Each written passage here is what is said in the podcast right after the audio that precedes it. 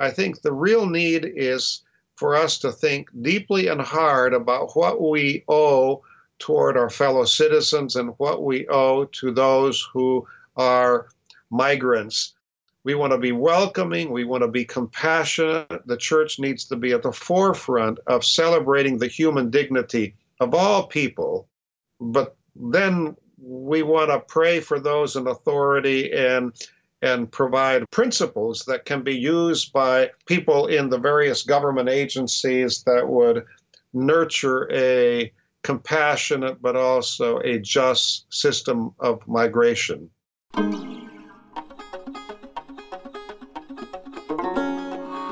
I'm Philip Zoutendam, and you're listening to the EerdCast, an Eerdmans podcast about books and the people who make them.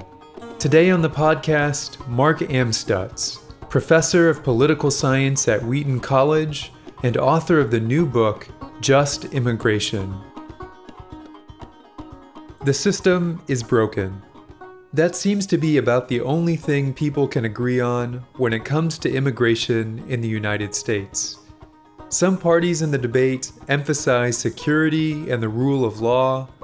Others call for welcome, compassion, and inclusion. In Just Immigration, Mark Amstutz explores the complex landscape of legal and illegal immigration in this country and analyzes various responses from church leaders and denominations. He argues for a communitarian worldview which accounts for a full range of competing interests while pursuing the common good. And he advises Christians to focus more on moral education and less on advocacy for specific policies. Mark Amstutz, thanks so much for joining us on the EerdCast to talk about your new book, Just Immigration. The way I usually open these interviews is to ask an author to describe or distill their book in a sentence. So, how would you do that for just immigration? The book seeks to describe as simply as possible the major uh, elements of the U.S. immigration system, and then it seeks to describe and assess how church groups in the United States have sought to address some of the limitations and shortcomings of, of, of that system. So it's really a effort to describe and assess the religious engagement of, of church groups over the past 10, 15 years on what we typically call comprehensive immigration reform. Can you tell us a little bit about your own background in international affairs and, and how you became interested and eventually decided to write about um, this particular subject? All my work, scholarship has been generally in the area of international relations, U.S. foreign policy, and more particularly on the area of ethics and international relations. So my interest in in foreign affairs really was precipitated as a college undergraduate. My goal originally was to become a diplomat, and so in my four decades of teaching at Wheaton College, I have sought to encourage students to uh, consider vocations in public life, and in particular those that deal with subjects of uh, of third world development, uh, peacekeeping, promoting order, uh, so on and so forth. So, how did I get interested in immigration? Basically, it happened that I began to notice Christians, and more particularly evangelicals, becoming deeply involved in the topic of immigration reform. And I became concerned when I noticed that church groups were becoming very uh, proactive on specific public policy issues and using scripture to defend those arguments. Uh, for a long time, I, I, wrote a book in the 1980s where I critiqued mainline Protestant churches for their excessive political engagement, an engagement that I felt was was appropriate as citizens, but was not justified from a a theological perspective. You know, in the 80s, Presbyterians, Episcopalians, and the National Council of Churches, for example, was was deeply uh, involved in issues like uh, uh, Re- Reagan's Strategic Defense Initiative or U.S. foreign policy towards Central America. And once again, this political engagement would have been appropriate as citizens, but they were using their voices as clergymen to, in effect, justify public policy positions uh, from a religious perspective. What would you say the rules of engagement are then for Christians in politics? And it sounds like you would say it's different for individual congregants on the one hand and clergy and, and whole denominations on the other. Yes, I, I think I think we need to be very careful when we justify our public policy positions using scripture or theological arguments. The reason for that is that following uh, Reformed theology, I think it's the kingdom of God and the kingdom of the earth are two very distinct kingdoms, and we don't use the heavenly kingdom to justify tax policy or how we go about doing education policy or immigration reform. Basically, there, there are two distinct realms, and it's very important that we not conflate the two. The rules of, of engagement for citizens in a democratic society, everybody has the freedom to express their views as citizens. Clergymen, as citizens, can participate in whatever way they, they, they see fit. But when they use the authority, the institutional authority of the church to propagate a particular public policy, I think that's that's dangerous and counterproductive. I think if you have an extreme situation, as Dietrich Bonhoeffer did in Germany in the 1930s, that's one thing. But for a church simply to take up prudential issues using the authority of Scripture, I think I think is one has to be very very careful lest you undermine the credibility of the church as the body of Christ. I think we need to be far more circumspect. And as I argue in the book, the function of the church on these issues should be to be a moral teacher, not a interest group. So let's talk specifically about immigration. It's commonly remarked that our immigration system is, quote, broken. And I wonder to what extent you would agree with that and say, yes, the, the immigration system in the US is broken or, or isn't. Throughout the history of uh, an evolution of U.S. immigration policy, there has always been a gap between enforcement and the laws themselves. The lack of cohesion and effectiveness of, of the legal system of, of immigration derives from the fact that there are many competing pressures demand for cheap labor, for example, as well as the push factors of people wanting to come to live and to work in the United States. So, because of this, there are many uh, shortcomings that arise in our immigration system.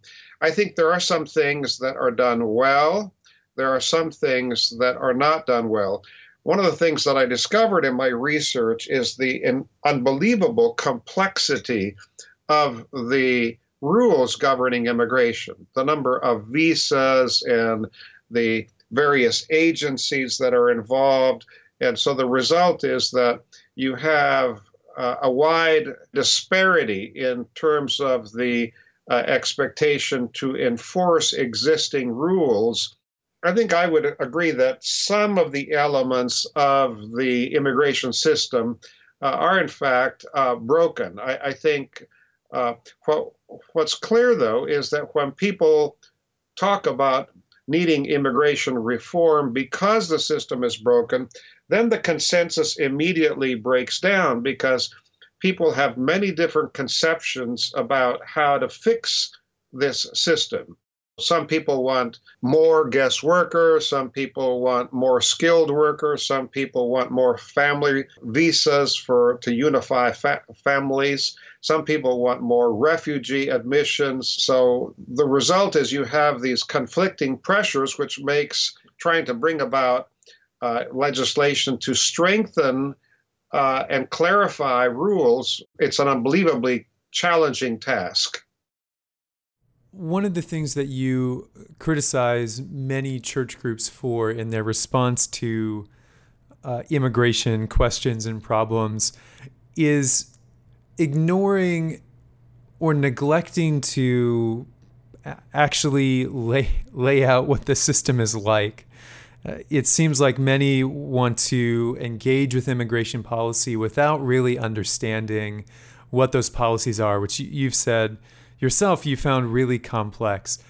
So I wonder if it's possible to do this, if you could sketch out just some of the basics of US immigration policy that the general listener or citizen might not really be aware of. Well, uh, we could talk about this for another another hour, but let me just highlight a few things about about our immigration system. Uh, United States maintains arguably the most generous immigration system in the world. We admit to legal permanent residency every year more than a million people. Some of these people who get this legal permanent status residents, they have been in the United States unlawfully. But the majority of people who get the LPR status uh, are those that are admitted as immigrants. Every year, the United States, by law, will admit close to 800,000 immigrants. In addition to that, we admit on average 60 to 70,000 refugees. People who are admitted as refugees, uh, fr- from the minute they arrive, they are legal in the United States and they will get a uh, legal permanent residence, a green card, uh, soon after they arrive, and then they can begin working. The other thing uh, about our system is that although we have given very little encouragement to unskilled workers, the demand for unskilled workers is such that many people cross the southern border unlawfully or come here through visas and and then overstay their visas and then simply work uh, as unskilled workers. Many of them uh, work uh, under the table, so to speak, living in the shadows. And so, we, one of the problems that we have is that we have roughly 11.5 million undocumented aliens who are living here. Many of them have been here for five or 10 years, and some of them are married, have children who are U.S. citizens. So we have uh, a generous system. Once people are here, we bend over backwards through our immigration court systems to uh, give them uh, due process. Anyway, those are some of the things that I would I would stress. Our system is a generous system Secondly, it encourages uh, legal compliance through immigration courts. We give due process protections uh, to all people who are in the United States residing. We treat them with dignity. Uh, and thirdly, we give uh, priority to families. One of the things that you emphasize throughout the book is that the the current immigration system and also many of the, the problems with it or the potential problems revolve around competing interests. So that for instance, undocumented aliens who are working low skilled jobs that doesn't occur in a vacuum. That that may perhaps you know take away jobs from unskilled workers who are citizens who have legal status. And and that's not an uncommon i think argument for you know stricter enforcement that we hear in the national dialogue. But for you that that relates to a kind of worldview that you that you are bringing to to this debate to this issue uh, and that's something that you call communitarianism And then on the other hand, there's there's a worldview that you call cosmopolitanism, and these are if if they're not necessarily competing, they're at least potentially you know in tension. They're contrasting at several points. So could you take both of those terms and uh, just for starters define them um, when you use those terms communitarianism and cosmopolitanism? What do those each refer to? The, the word communitarian uh, simply means that to be fully human, we engage as as as social persons, and we do so in our families, in our neighborhoods, in our churches, uh, in our cities, in our countries, and the communitarian perspective simply suggests that that these particular associations, these particular affiliations that we make, uh, are important to our human existence. So a communitarian perspective suggests that my denomination, my church, my family, my college, all these things have a moral legitimacy in the world in which we live. Nation states are manifestations of a communitarian perspective. They're socially constructed, there's nothing that's inherent in them. But when you create a state like South Sudan, for example, the most recent member of the United Nations, the creation and justification of these these particular communities that we call nation states have legitimacy. So one way of thinking about the communitarian perspective is just that it's a particularistic or I don't want to say nationalistic, uh, but but it's it celebrates the particular affiliations that human beings have. In contrast, the cosmopolitan perspective, which might be also termed a more globalist perspective, is one that de-emphasizes these particular affiliations and emphasizes the universality of our bonds. All human beings are entitled to dignity. All human beings are equal. And in a, from a Christian perspective, we affirm those central truths that all people are created in God's image. And whether you're rich or poor, whether you're a Czech or a German or a Zimbabwean, no matter what your nationality or what your social class, you're entitled to dignity. So the cosmopolitan perspective gives emphasis to the globalist or the universal conception of a of a world as a as a coherent moral community.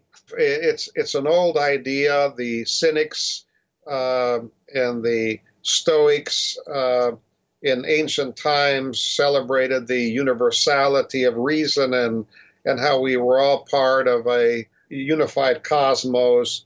And Christians, many Christians now have jumped on the cosmopolitan bandwagon because to some extent the the church is a global society. And and in that sense all human beings are part of a world that God has created.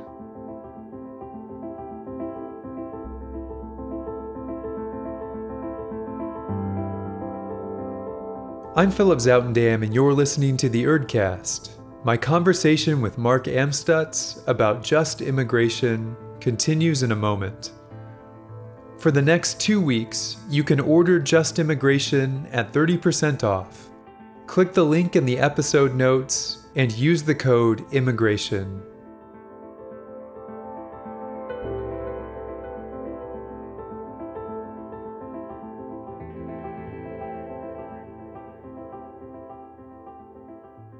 So you form your thought uh, in this book on the foundation of communitarianism. You you embrace that as as a worldview for thinking about politics and international relations, um, and you you really endorse that. And so I'm I'm wondering why you why you opt for that worldview when you're thinking about politics and international relations. Why is that more conducive to to justice?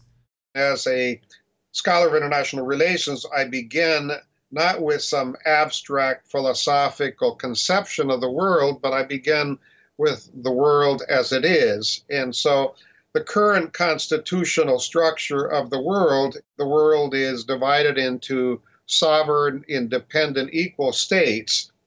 That's not a theological or a moral argument, it's just an empirical one. The world has changed.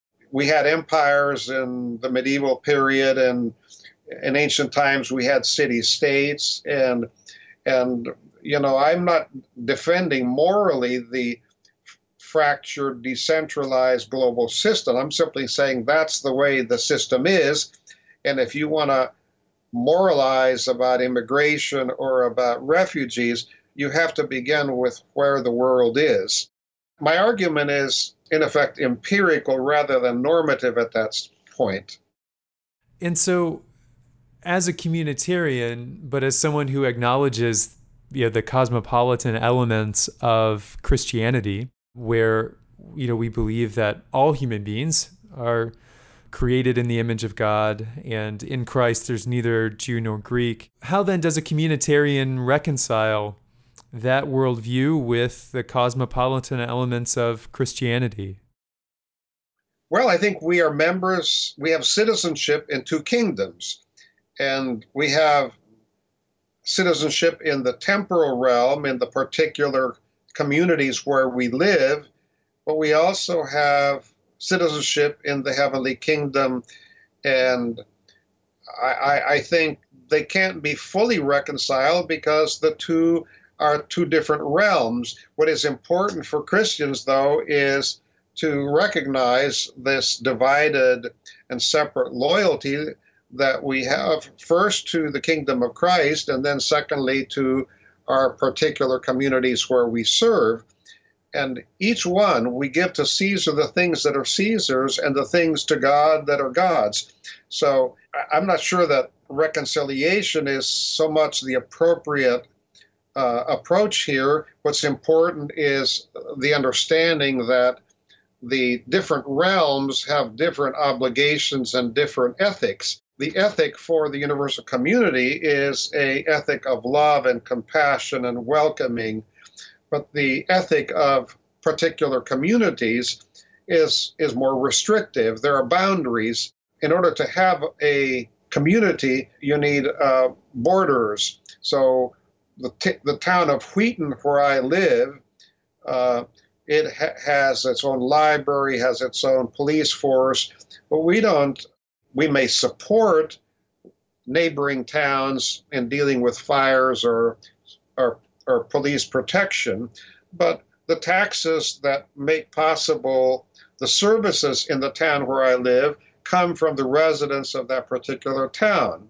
In the same way, the endowment of Wheaton College is used for the members of the Wheaton community. We don't share our endowment with other institutions. So that's the logic. You have uh, legitimate obligations to two distinct realms to the universal community, but also to your own. What happens then if we start applying communitarian logic to uh, immigration policy? What are what are some of the concerns that a communitarian immigration policy would be guided by?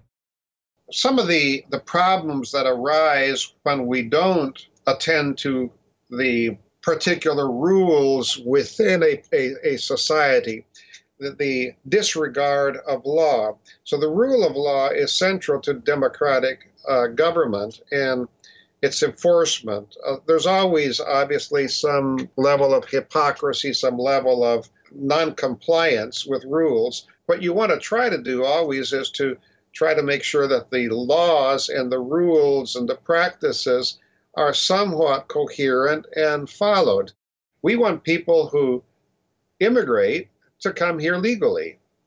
And we want people who come to work to do so with valid visas. When you have noncompliance, it wrecks the fabric of a society. And so one of the reasons why immigration is an important issue is the widespread uh, divergence of, of compliance on core issues. The use of faulty documentation to justify work or, or working in a sort of informal, illegal economy. Uh, these issues, I think, uh, are important because they undermine the uh, fabric of society. So I, I think that a, a a common refrain from many in the church who advocate for immigration reform is the biblical Old Testament command uh, to welcome the stranger. Many who advocate for immigration reform from a Christian perspective are really arguing for you know, compassion for people who are in need, who are suffering. So, how would you respond to to that concern while still holding a communitarian uh, perspective? I'm currently teaching a course on on this subject, and one of the points that I made the other day in, in class was that that anybody who addresses this topic seriously uh, is going to face a tension between their heart and their mind. So when you think of the mind, I'm thinking of the laws, the rules, the government, citizenship, and that might be called a a vertical relationship between people and the state, people and government. Then there's the horizontal relationship where you meet people as neighbors, as human beings, as as fellows uh, migrants, there's always an inherent tension between when you meet somebody who is unlawful. I, I, I remember going to an immigration court hearing a year and a half or so ago in downtown Chicago, and there was an 11 year old girl, and she had crossed the Rio Grande in Texas. And the vulnerability of that little girl, what a terrible situation compassion. I felt unbelievable compassion at that moment for that little girl. But I also felt anger at the fact that parents would have allowed her and encouraged her and had paid, presumably, some coyote, somebody to help get her across the border unlawfully. I, I felt somebody was manipulating the system. And so, my point, I guess, would be that churches need to be very careful to balance their compassion of welcoming strangers with the message of how to reconcile obligations toward justice toward other citizens, but also justice toward people who are waiting patiently to come here in a legal way. So the, the problem for for easy answers is that you end up complicating and making uh, situations more difficult for other members who would like to migrate to the United States. In 2015, some 65,000 undocumented minors arrived in the United States in California and Texas. Uh, and this required that the Homeland Security, Department of Homeland Security, shift resources to meet the needs of these minors. Minors take precedence over over adults, and um, and rightly so. But the but the outcome of this was that they took money and resources that would have gone toward the refugee program and then they shifted them toward undocumented minors and the the challenge here is how can the government ad- advance justice toward all migrants undocumented minors refugees legal migrants and unlawful migrants as well. This is why the reconciling of competing interests among groups is, is so difficult and is a matter of justice. We want the government to act justly. So one one particular situation that that arises and is often covered in the news and and this is one case where Christian clergy kind of often come to the forefront in the national discussion on immigration. Say there's someone who's in the in the country without authorization. Maybe they overstayed a visa. Maybe they crossed illegally years ago. They've kind of put down roots in a community. They've got a family here. Maybe kids who are citizens, or they've married a spouse who's a citizen. and and now you know ICE has knocked on their door and they're in deportation hearings. And so, like I mentioned, often you know this is where a, a pastor or a bishop might come out and really advocate for their release. I'm not going to ask you for a specific policy recommendation here or a decision that that you would recommend a judge would make. I'm more interested in in asking, according to the terms of your book, how a Christian should think about that situation? What are the concerns that a Christian should be mindful of in that situation? Well, one one thought it, it's not a pleasant one, but one of the things that happens when when an illegal act is committed is that the consequences of that act can be long term, and and so I think it's very difficult to address issues where you have people who have been living here for 10 or 15 years, they're married, they have children. And I think that our immigration courts bend over backwards to try to reconcile the demands of justice with the rule of law. That's why we have uh, a wide variety of, of practices some immigration judges are more compassionate than others, but uh, at some point they need to act. How should the church think about this? How should Christians think about these issues where you have a legacy uh, of, of prior illegal act? There needs to be compassion toward, for example, toward minors that were brought here by parents unlawfully years ago.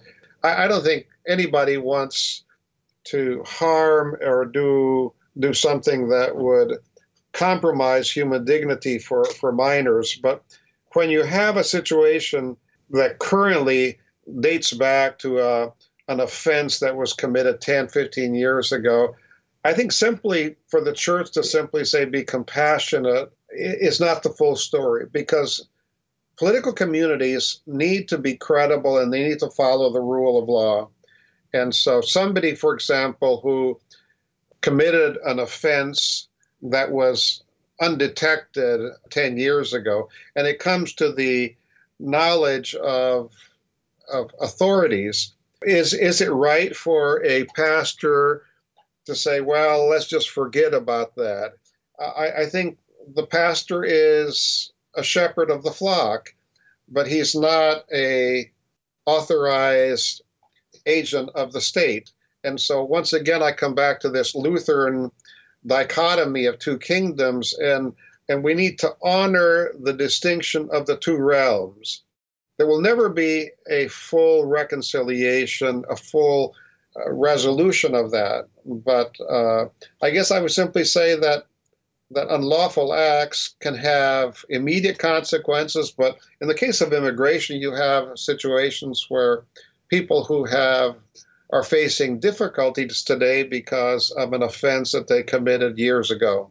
The news is filled with these kinds of heart wrenching stories, and my suggestion is that clergy need to be careful not just to automatically jump on one bandwagon, assuming that that these officials in the immigration system are any less concerned with justice and with the kingdom of Christ. There are many law abiding. I have students who are working in the consular system around the world. I have others that are involved in federal positions in government and and I'm sure that every day they face decisions that are unbelievably difficult morally, but they're tasked with representing the interests of the state and the government. You quote a, a segment from a book by uh, Paul Ramsey, who is a Christian ethicist, where where Ramsey says Christian political ethics cannot say what should or must be done. So, I, i.e., should not make specific policy recommendations, but only what may be done. Um, and so, I wonder how how you differentiate between those and maybe what that looks like uh, concretely in, in immigration. Where's an instance where the church might speak up and say, the government really may not do this. There's there's an ethical issue here. churches have a comparative advantage. The Christian community has a comparative advantage in understanding the importance of, of core biblical moral norms, and they should use those norms to try to show how those norms apply to the full range of migrant challenges. I think simply to pick and choose a few norms, like being compassionate or hospitable, uh, that's appropriate, but it's incomplete because the Bible also is a book that legitimizes the institution of government as an agency for the maintenance of order and the punishment of wrongdoing. And so, what I think that the church churches can contribute in an important way to the moral debate. Then the issue is how do we go about teaching the laity? How do we go about helping to encourage a analysis and reflection that can yield greater insights about how to reconcile these competing obligations and competing interests. I don't think that the church knows enough about immigration to give advice on how many skilled workers should be admitted or whether the refugees of Syria should be admitted as opposed to the refugees of Eritrea. The, the issue of even how many uh, refugees should be admitted. I find that a, a, very, very challenging question. Simply, more refugees is, is not an answer. So, should we admit 100,000, 200,000, 300,000? I don't know, and I'm not sure that members of Congress know. They have different views on that, but but certainly I doubt that the church has has specific knowledge of that. What the church can do and should do is to carry out careful studies that illuminate the tension between obligations to the city of God and to the city of man, to the state and to to the church.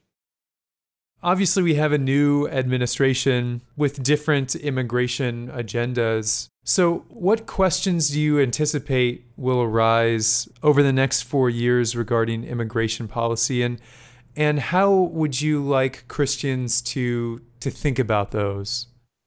Uh, Donald Trump is president because he had the courage to state that uh, illegal immigration was a problem.